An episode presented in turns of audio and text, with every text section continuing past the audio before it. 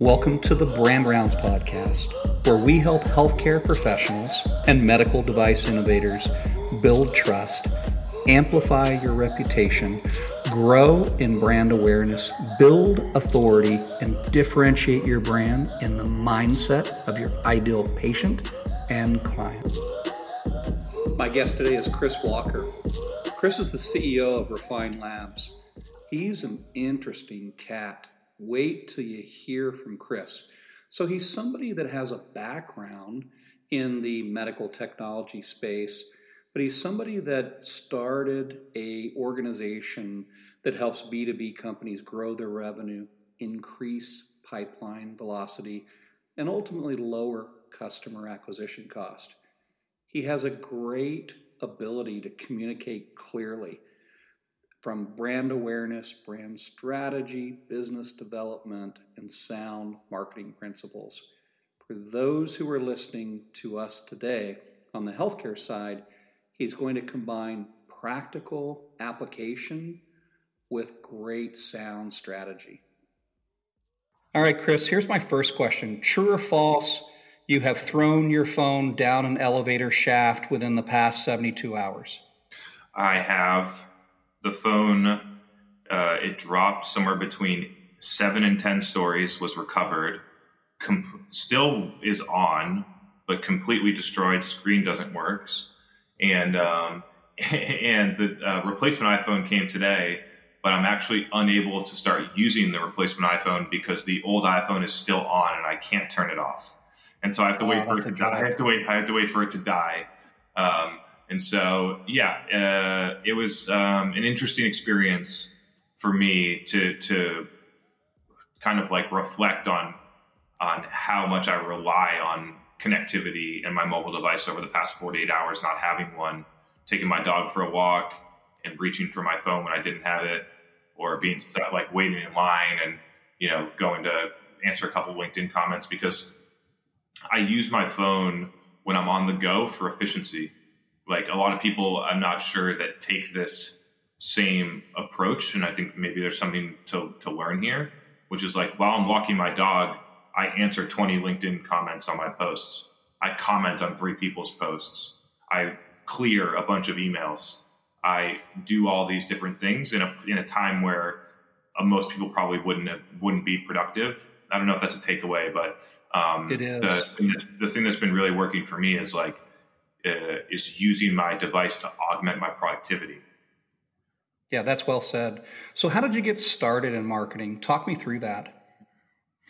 Yeah, let's go through it. So, so I studied biomedical engineering and electrical computer engineering in college. I thought I, when I went to college, initially I thought that I was, uh, I wanted to be to do pharmacy, to do research on on drugs in some way, um, and then quickly realized that I couldn't handle organic chemistry, and so I transitioned into the engineering discipline. Was at a really good school, um, and and then had success there. Thought I was going to design medical devices, electronic medical devices was the the path that I thought I was going to take when I was 21 years old. And then I got out of college and I started working in some companies that was did was doing engineering, programming microprocessors, and running different QA tests and realized that like that wasn't as fun as I thought. But then I got this really interesting project where I actually had to go out and talk with a customer and and figure out what they needed and then spec the requirements of the device. And then and then at, at that point I was actually trying to design and build it. But over the next course of the year I transitioned into upstream product management where I went, I moved to a different company within the holdings company that I worked for, and I would go out and all upstream. So go out and talk to customers, define requirements, set features, do the research, set the positioning, understand the competitive landscape, do all these different things, and build a product roadmap over the next two, three, five years about how the product is going to evolve and how we're going to be positioned to be successful with that way by knowing what the market needs by going out and talking to people and not taking what they tell you directly but interpreting, asking open ended questions, interpreting what they're saying, and then trying to understand what they actually mean, and then designing products that solve for what we thought they actually needed. Um, so that was kind of like the next step in my uh, in my career, and then I moved on to an, an, another medical device company. And at that one, they already had a mature product that had been in the market for five years, and so my role was mainly downstream. And so during that place, it was like we have this product. It's a medical device, so if we're going to make any significant updates to it, it's going to have to go back to FDA for 12 months. So like we pretty much have this to sell. So what is going to be the most effective way to bring this and, and, and sell it faster and get more people in the market. It was disruptive, innovative, um, was trying to displace a technology that had been gold standard for the past 40 years, um, had good clinical trial data behind it.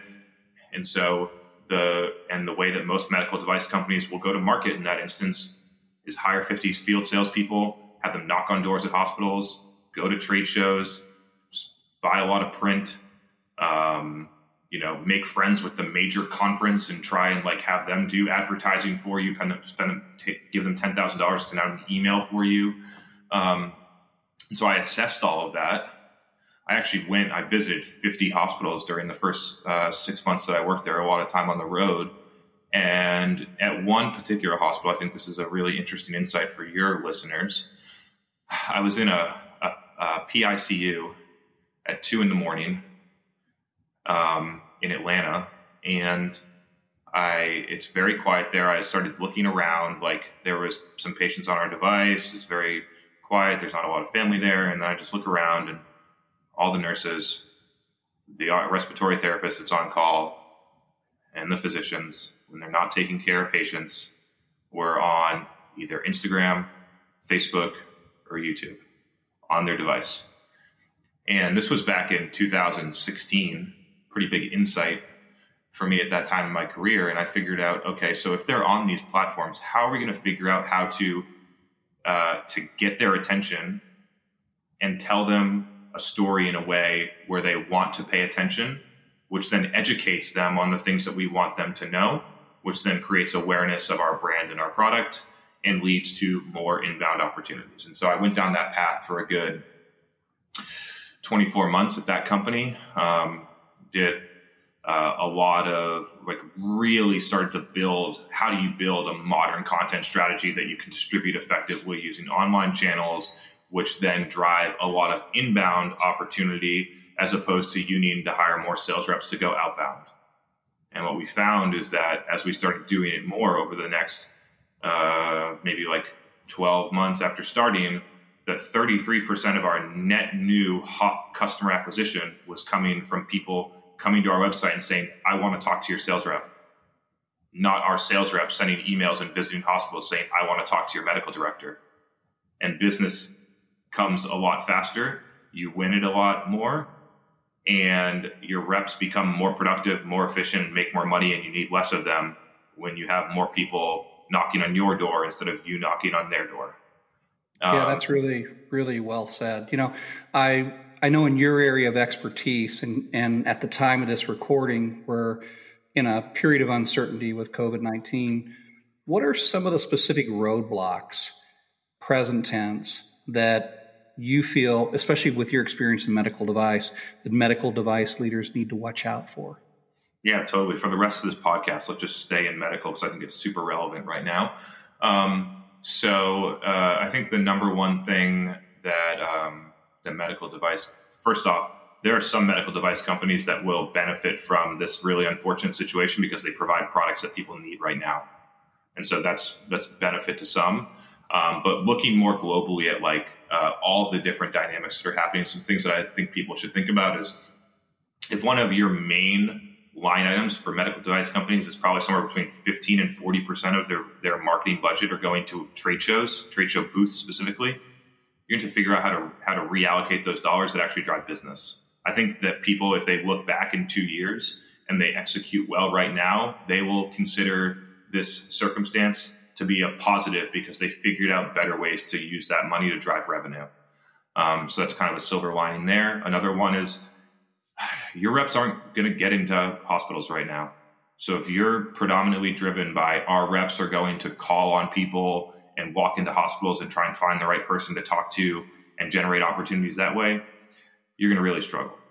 Um, the third one is probably in the same vein is that people are probably, unless they absolutely need your product for what they're facing right now, probably aren't going to buy it. Probably aren't open to looking at new ways of doing things and might not be open to even having a discussion. So if your business is purely is mainly driven on going to trade shows and doing outbound sales, you're going to have to find ways to adjust right now. And I would say most medical device companies that are not the big strategics or owned by the big strategics fall into the, those buckets.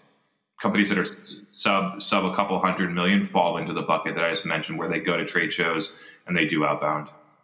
Yeah, I think that's well said. You know, as a preview or a promo to this podcast with you, I, I, put on my LinkedIn channel that I was going to ask you this next question, and it really raised some good comments and some good responses. So here it is Tell me something that's true, and almost nobody agrees with you on it.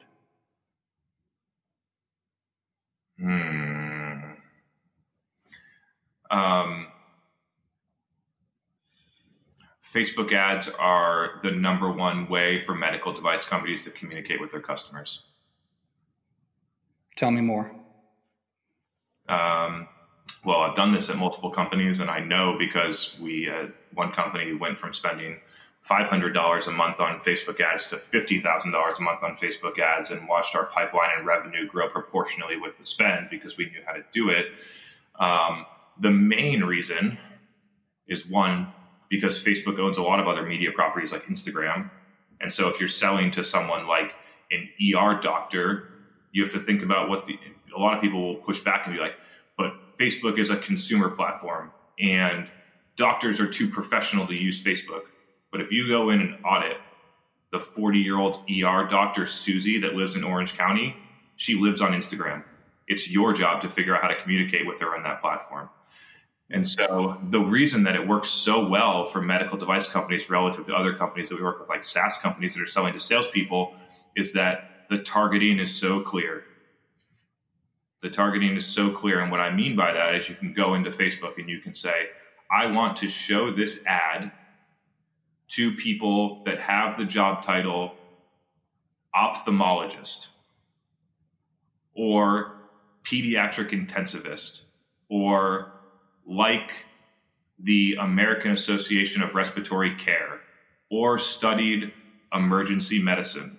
There are plenty of ways that you can get to exactly who you want to at probably 90% of the entire US market by running ads on those platforms for super inexpensive in perpetuity to deliver them information, which creates awareness about the clinical data of your product, the case studies of customers that have had success with it, the new big customer like Boston Children's that you brought on last week, and what the success that they're having with the product, or why they chose it, or why they switched from your competitor, and deliver that information effectively inside a feed that people use every day, as opposed to waiting for the once a year time where you can go to that conference and hope that person stumbles upon your booth, mm-hmm. or to wait 90 days until your sales rep after a bunch of emails and stopping by the hospital and a bunch of networking and going to events is able to have a conversation with that person. This is this is the difference. Um, and so yeah, for uh, for those reasons and just be able to see how effective it is, I believe that 99.9% of people that work in medical device wouldn't agree with what I just said. Maybe after I just painted a little bit of that picture, they might be more open to exploring it but probably not because it's very traditional in mindset. Um, and so I would just uh, I would encourage people to to just think differently. What's your favorite word that you use with your clients? Empathy. Empathy, which can encompass a lot of different things, but the, I think a couple of the key points that I, if I was drilling down, would be a deep understanding of the people that you're trying to reach, not a surface level understanding. I think a lot of companies, I think medical device companies relative to some other industries are better at that because their marketers are, are more strategic and less tactical. So a lot of their marketers actually have a better understanding of their market than some of the other industries we work with. However, they don't they don't know how to deploy that knowledge in a way that actually works. They're more strategic, less tactical. If you look at SaaS companies, they're all tactical and no strategic And when you put them together, that's when it actually works. And so um, there's one, really understanding your customers. The second one is having a deep empathy for how a buying process actually happens. How buying processes do not happen is you cold call someone and you reach them and you give them your 30 second pitch and then you go down next week to do a demo and everyone's there and everyone loves it and they buy stuff. That's not how it works. That's how most sales processes are designed in medical device. Um, and how it actually works is you give people access to a lot of information. You figure out how to give it to them very efficiently and in ways that they want to consume it, which then helps them learn about why your product, which is new and innovative, is better than the gold standard product they've been using for 40 years that they're comfortable with. How do you just how do you create enough information and awareness and illuminate the, the better way of doing things so that they're open to having that conversation with your sales rep? That's marketing. Um, and so companies, a lot of medical device companies do a very, very, very good job at setting up clinical trials that position their product and prove that their product is better than alternatives. What they don't do as well is communicate the results of those clinical trials to their potential customers. Yeah, I love the depth of your answer uh, in that. I mean, you and I share you and I share that common background that we both have been in medical device. We we understand the sales aspect. We understand how it is to work with doctors and hospital contracts. And, you know, it, it ties in nicely with my next question, Chris. Do you think that branding is counterintuitive for most healthcare professionals? Let's classify that as somebody with MD or DDS at the end of their name. And then let's extend that into medical device companies. Um, so what do you mean? Like I'm a I'm a dentist and I'm trying to figure out whether brand's important or not? Yes, uh, uh, you're, you're, a dentist, you're a neurosurgeon, you're a medical device company. Um, so, if you're a dentist or a surgeon and you have a private practice, then whether you recognize it or not, your brand is everything. Your customers come and see you, they like you or they don't like you, they have that perception, they decide whether to come back they tell their friends about their perception when they get asked. You get different Google ratings when people search you. That is essentially how people view you. It's very easy to think about brand as what people say about you when you're not there. Um, and so I, I, think it would be very naive as someone in that position to think that brand is not important. Um, yeah, so I, I, think really, really simply, that's how I how I view it. Now, um, that is once people are have already used you, what they say about you. But if you look at it from another side, is how do you create more awareness about what you do, which then drives more people to be open to coming to see you as a dentist. Um, for geo-local providers like that, there's a lot of things that people used to do. They would sponsor the softball team or they would go to the town hall meeting or whatever they needed to do to create awareness of what they did as a professional, which then created more business for them. And I would argue that there are just more effective ways today to accomplish the same core mission. Um, and so some of those things that I think uh, could work really well. Um, I'll give you an example for one that I think is super interesting that some people that are in private practice might be able to take away right now. That was in Miami. We were doing an event in January. Um, there was a, a, a lawyer that we were talking to that was trying really hard to market on social, LinkedIn and Instagram to get more clients. And they were talking about, uh, they were trying to talk about law, but there's like patient confidentiality and a lot of different legal things where you can't give advice on the internet. So they kind of were like stuck and it wasn't working. And then all of a sudden, she just started posting information and content about the things that she does with video games because that's an interest of her.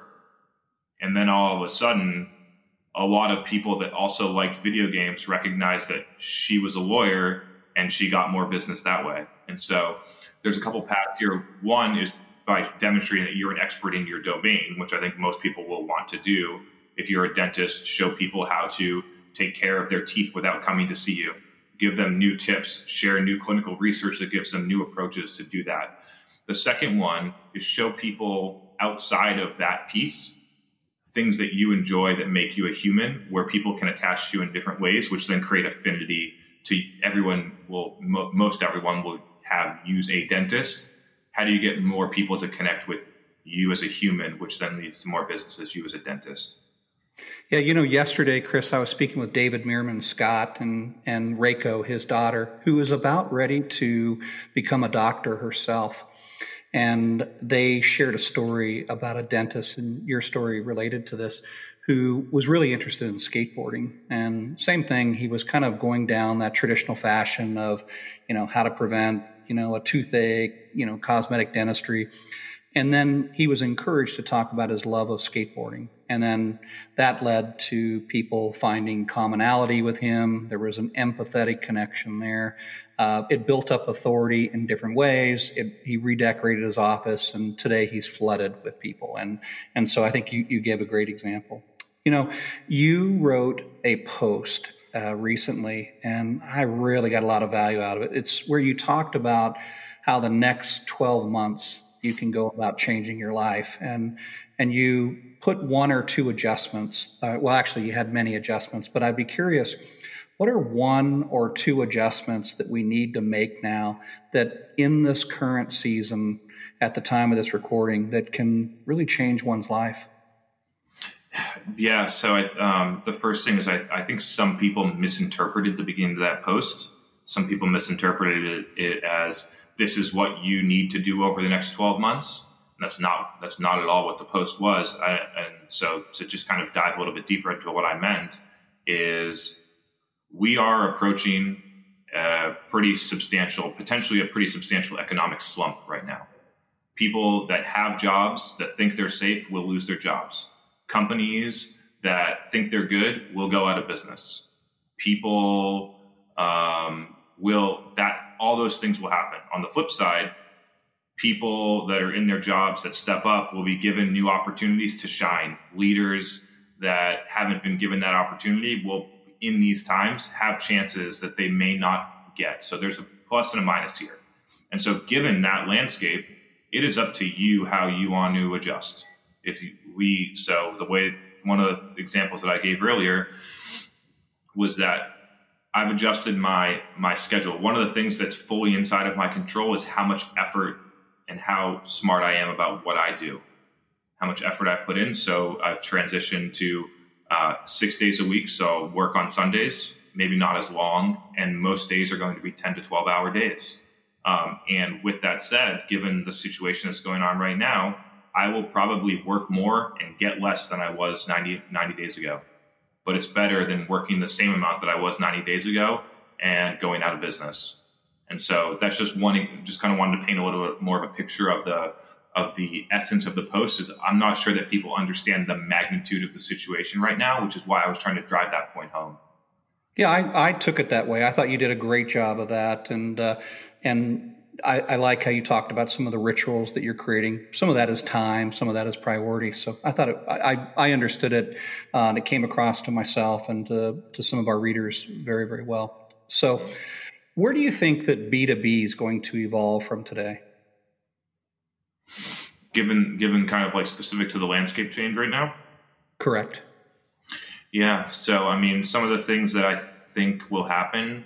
Um, and we'll see kind of like how all of this plays out. But some of the things that I think might happen are um, one, we will see a rebalance in commercial budgets to less of a sales allocation and it gets redistributed to more on the customer success and marketing side and less on the sales side.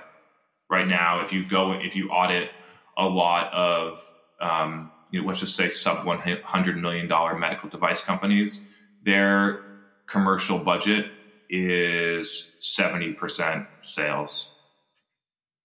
less marketing and success. I mean, that that's a guess. I think that that can go plus or minus 20%, but it's heavily weighted on sales. Um, and so I think I think companies right now should adjust like the way that we're adjusting is way more focus on our existing customer base. Way we're not trying to upsell them. We're trying to make sure that they're successful and that we retain them. I think that effort matters. Um, and then uh, conversely, I think companies that are um, that are doing marketing are going to have to change the way they do marketing. There's no sense in reallocating money from the sales budget to the marketing budget if you don't know how to use it. And so, and I think a lot of medical device companies will fit fall into this bucket where they are not spending three million dollars on their trade shows this year, and they can't do the X, Y, and Z things, and they will not know how to spend it, and they'll go find an agency partner that sucks, and they'll go waste their money. They'll start doing mm-hmm. PR, they're doing things like that. So I think that's a, I think that's a risk for people is if you don't know what to do with it, then you got to really figure that out. And most medical device companies have not been on the treadmill for the past five years trying to figure this stuff out so that they were ready for this point right now.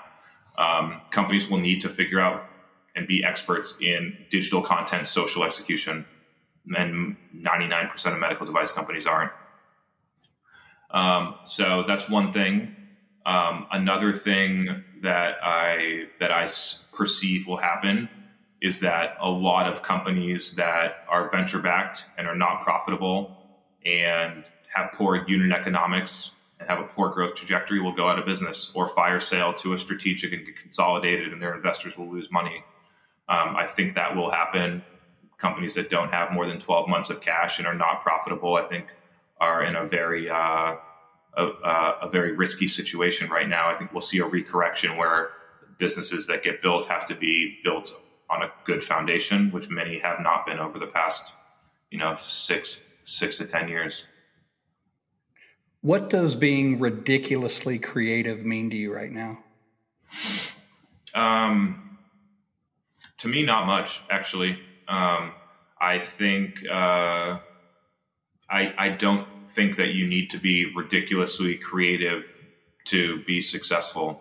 Um, I don't consider what I do to be that creative at all. People would pretend that it's innovative, um, but it's not. It's just literally just watching what's happening in the world and not looking at the things that were happening five years ago and not listening to people that were successful 10 years ago and doing what they did, but looking at the world right now and making an assessment on my own and making my own choices.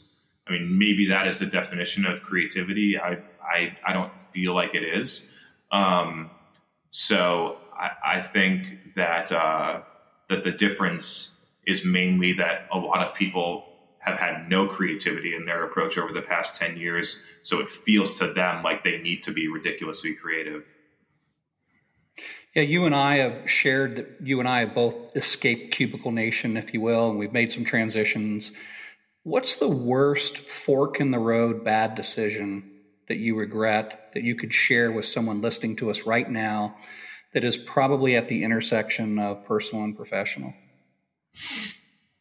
Um, I, I don't look back and consider any of my choices to be big mistakes um, because they got me to this point and when i was in that position it I made the choice. I live with the choice. It was the best choice I could make at that time. So I don't look back and be like, oh, like that really hurt me. I would say um, the uh, the thing for like kind of on, the younger end, the thing that changed my career is at 26, I started working a lot more, and I started I stopped doing the things that people were supposed to do.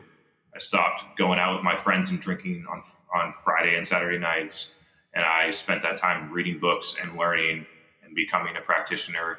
And I can remember vividly tons of nights working in a medical device company at two in the morning on a Saturday, running Facebook ads or on the phone with HubSpot support, trying to use their product in a different way, or all those different things.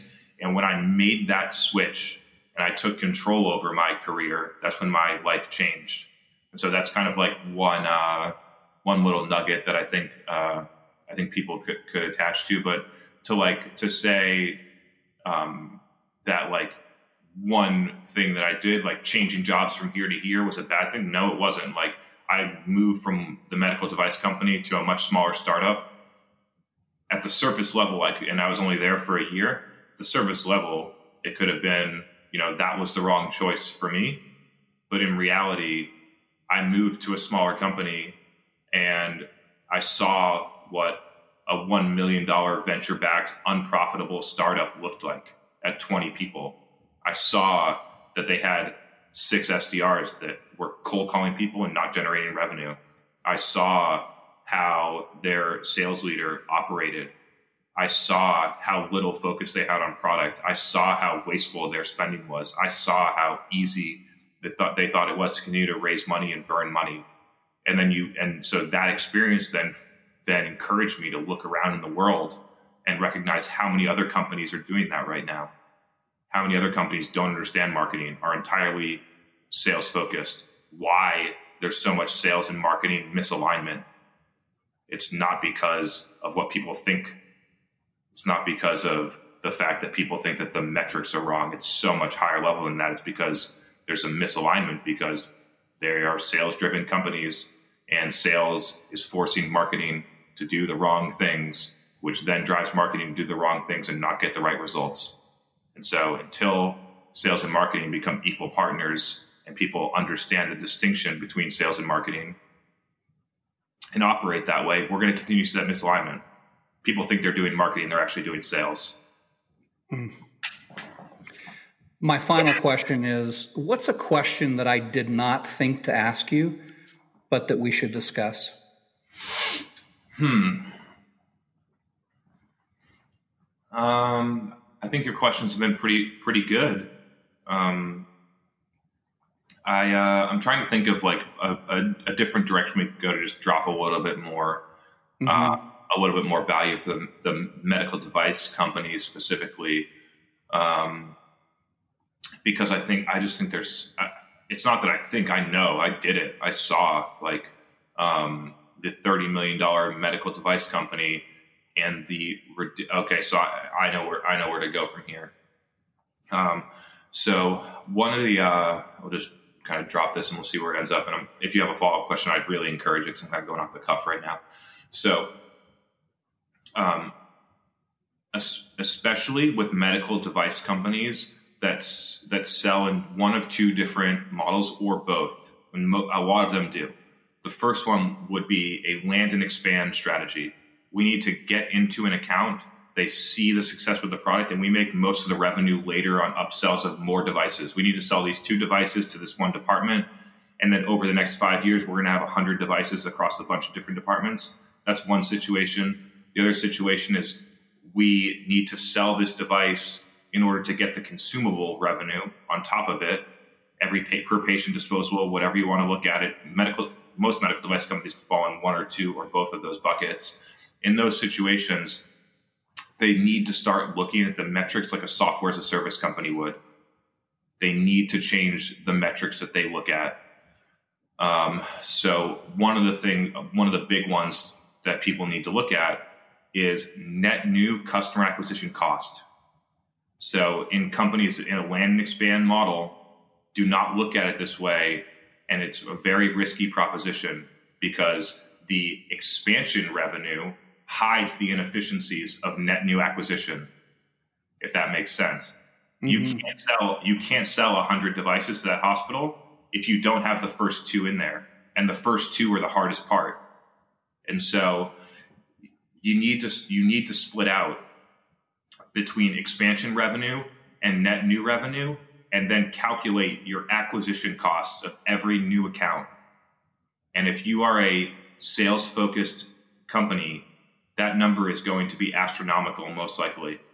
How much money is it costing you in all of your all in sales expenses related to net new acquisition, not customer success or account management, in order to get that new account? And how much from a marketing expense for marketing sourced revenue is it costing you to get that to get that net new account and what i found when i did this is that the customer acquisition cost of your te- of your sales team going out and trying to acquire a customer versus your marketing team generating a quality lead that closes to revenue at a high rate the, the difference in those costs is going to be 6x higher on sales only. Okay. And so if you think about scaling your business and you're looking at that metric, then you have two ways to scale. You can hire more salespeople you know it's going to be 6x more expensive, or you can figure out how to do marketing, which then propels you to a much faster growth if you're open and willing and able to figure it out. But most companies aren't. They just continue to run the same play that they've been running since 2004 when they built their business before the internet was mature, especially in this in this market. And it's declining in effectiveness. It's becoming more expensive to scale. And so um, I would really, really encourage people to look at net new customer acquisition cost, customer acquisition cost payback period, um, customer lifetime value. Those are some of the things that that I think people should look at. And then they need to break it out between source. Was it sales source or was it marketing source? If it was inside of marketing, did it come from an event? Did it come from Google AdWords? Did it come from Facebook ads? Did it come from our website? Blah, blah, blah, blah. And if you run that analysis, you're going to find little pockets of huge opportunity. But most companies either don't have the data infrastructure to measure it, don't care, don't know how to measure it, or don't or don't have the capability to. Um, and so I think that's one like really detailed tactical uh, approach that I would recommend. Yeah, that's really, really helpful. You know, we're going to have several medical device CEOs that are listening to this. What does kind of that version of the best and the brightest marketing talent look like uh, based on your experience and moving forward? Mm, could you go one level deeper with that just so I can answer it the best? Yeah, thanks. So, um, in medical device companies now, it's, as you well know, there's an allocation, whether it's right or wrong, as to how many salespeople we have and how many marketing people we have. And then comprised in a traditional medical device company, there's typically uh, not not for all companies, but upstream and downstream. Mm-hmm. I'm curious in this current season that we're in, and what is the next generation of marketing talent going to look like from a job skills, from an attitude, from a you know talent level look like? Um, I think that's uh, I think that's really tough to answer. I think there's a lot of different backgrounds and experiences and and you know criteria. I think it'd be really difficult to put something in a box to say that that's the right person. But the things that I would look for um, if I was looking to hire somebody at like mid senior and up level, right? The things that I would look for is someone that has experience in both upstream and downstream that understands both. Um, there's a lot, like we talked about before, there's a lot of marketers that can run ads but have no idea about positioning, positioning, messaging, customer research. They you need to have both. So that's that's one is I'd look for experience in both sides. I push people that are all downstream to go do a couple years in upstream just to have it. I think that the net benefit of making that shift is super impactful. Um, the next thing, it's kind of in the same vein, would be people that know how to execute customer research, research and talk about it without you asking. In an interview, are they talking about in their 90 day plan that they're going to go and visit 50 hospitals? If they're not mentioning talking to customers, they're not a marketer that I want to hire. Um, um, I think that the next thing would be trying to. I, am not exactly sure how to tease this out, but teasing out how, whether people think for themselves or follow others. Um, I, I think that would be a really hard one, but I would say 95% of marketers across all industries just do what else do what someone else told them to do versus going and trying a bunch of things themselves and following what works. Um, yeah, that's that's so good. So that, I, that's I, really really helpful. I go in and i have audited more than twelve software companies in the past six months. Um, big companies, you know, somewhere between twenty and fifty million dollars, have raised a lot of money um, I've audited more than 12, and 11 of them were doing the exact same thing. Every uh, the the metrics were consistent, the tactics were consistent. How I can look at a couple different metrics and know exactly what they're doing and why they're trying to do it and why it's not the best way to do things. But they're doing it because that's the way that we've been doing it for 10 years. Technology vendors are pushing to do it that way because it helps them sell their products. They don't think for themselves. And so um, and they don't they don't look at look at it accurately. I say this from a place of empathy because in 2016 I followed what people told me to do. I made ebooks and I did webinars and I took those leads and I passed them to the sales team and they didn't and we went to trade shows and we measured what happened and they didn't generate enough revenue to justify the expenses. And then, so I think a lot of people feel that. They might have not looked at it as such a granular detail. The problem is that 99% of people don't know how to take that money and go and find something better. Mm-hmm. And so it's like, how do you find someone that has done something innovative? And the last thing that I would talk about for, for CEOs is understand what KPIs they're going to score themselves on, not the ones you think they should be scored on. So that's an interesting one because there are not a lot of marketers that are going to go in and, and whether it's director level or whatever, go in for an interview with a CEO and say, listen, the metrics that I'm going to measure myself on are marketing source revenue, marketing source, source qualified pipeline, customer acquisition cost, um, sales cycle length, win rate across the leads that I generate, how that impacts the overall growth trajectory of the business, um, once I am running this for nine months, I'm going to have projections about how, if we spend fifty thousand dollars, I'm going to know within a certain level of accuracy how much pipeline we're going to generate, and over the course of two sales cycle lengths, how much revenue we're going to generate. And that's that's a marketer that I want to hire. Most marketers are not going to touch any of the metrics that I just mentioned. They're going to say, "Well, I'm going to get you leads, but I don't know if they're going to close because your sales team might not be good at closing them." That's a terrible way to look at it. What I've found over time, and a lot of people won't agree with me on this, but I, I know it because I've done it at enough companies, is that how you get the lead is the number one uh, number one primary reason as to what the disposition of that lead is, not the quality of the sales rep. So yeah, that's that's a great way. If you get a lead that's ninety percent done buying and they just need a quote, as long as your rep doesn't mess it up, they're going to buy something. If you give them a bunch of shit leads, it doesn't matter how good your sales rep is, the sales reps are not going to close them. And most companies fall into I'm going to get a thousand shit leads and hope that three close, mm-hmm. as opposed to I'm going to get 10 good leads and watch nine close. Um, and so, yeah, I think there was a lot in there for uh, for CEOs to to think about. Actually, I have, I have one more, and I most I've watched companies um, not take this advice, and I would highly recommend it, especially in these um, it, for this audience.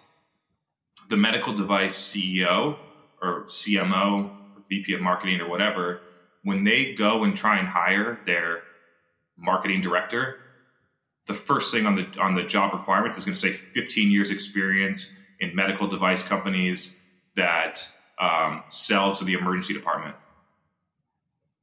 And when you set up the job description like that, what you're doing is you're hiring someone that's experienced, that has homogenous thinking, that thinks exactly and operates the same way as you, injects no creativity into your organization.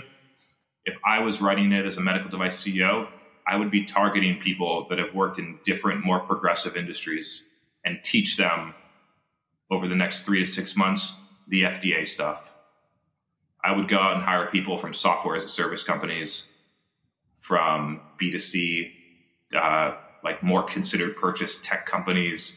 Those are some of the things that I would do. I mean, if you want, and those are, I would say, more risky hires. Like let's just, let's just call it what it is. It's just honestly, it's a more risky hire. But if you have success with one of those hires, they're going to change the trajectory of your organization and propel you to future sustainability. The homogenous thinking that you hire with the 15 years experience much more safe, but they're not going to bring you a ton of new ideas about what to do. They're going to bring you a Rolodex of people they sold with before, and they're going to do this, do what you told them to do, or they're going to think the same way that you think. Um, and so I would try in whatever department as a medical device CEO to inject different experience, backgrounds, and thinking into my organization. Yeah, I like how you unpack that. So, what have you read recently, or what are you reading that you think would be beneficial for us to be reading? Hmm. Um, so, um, I think the one that's probably most relevant for this audience that I really like, probably one of my top top five favorite books is a book called Digital Darwinism by Tom Goodwin, which essentially explains exactly what we were talking about before we started this podcast, which is that when there are major shifts, people try and take the old way and move it into the new world. So when uh, the example that I gave, there's plenty of them out there, is that when the television came out, the first ads on television were radio ads because people were so used to the radio. When there's a ton of iterations on on that example, um, it it basically explains in a I think a very succinct and effective way why companies don't innovate. And gives How do you, you prefer? Oh, I'm sorry. Excuse me, Chris. Go ahead. It, it just it, I think it just get it could give some. Uh, it illuminates a lot of the really I really uh, non-obvious weight reasons why companies do not take steps to move themselves forward. They are focused on their own profits, and usually innovating requires either cannibalizing an existing product or losing profit in the short term to go and develop a new platform, which then propels them forward. Right? Um, different things, different examples like that, or like let's look at a medical device company, for example. If you're thinking about becoming a marketing led company, but you need to make your numbers next quarter, it's going to be very hard to make that transition in any reasonable amount of time because you have so much sales overhead and you are stuck. And so over time, companies build up infrastructure and ways of doing things that makes it more and more challenging for them to change and do things in a, in a better and more innovative way. Yeah, I like how you unpack that. So, for people that want to connect with you, how do you prefer they get in touch with you? Yeah, so uh, so LinkedIn's probably the best way. Chris Walker, CEO of Refine Labs. You can connect with me there. If you have questions, thought the podcast was cool, you can shoot me a message. Um, yeah, always happy to uh, to jump on phone calls or answer questions or help. And um, yeah, really look forward to uh, to connecting with some of you. And I hope you found this valuable. Chris, we did. Thank you so much for your timely and relevant experience, and we appreciate it. Thanks, man. Talk to you soon.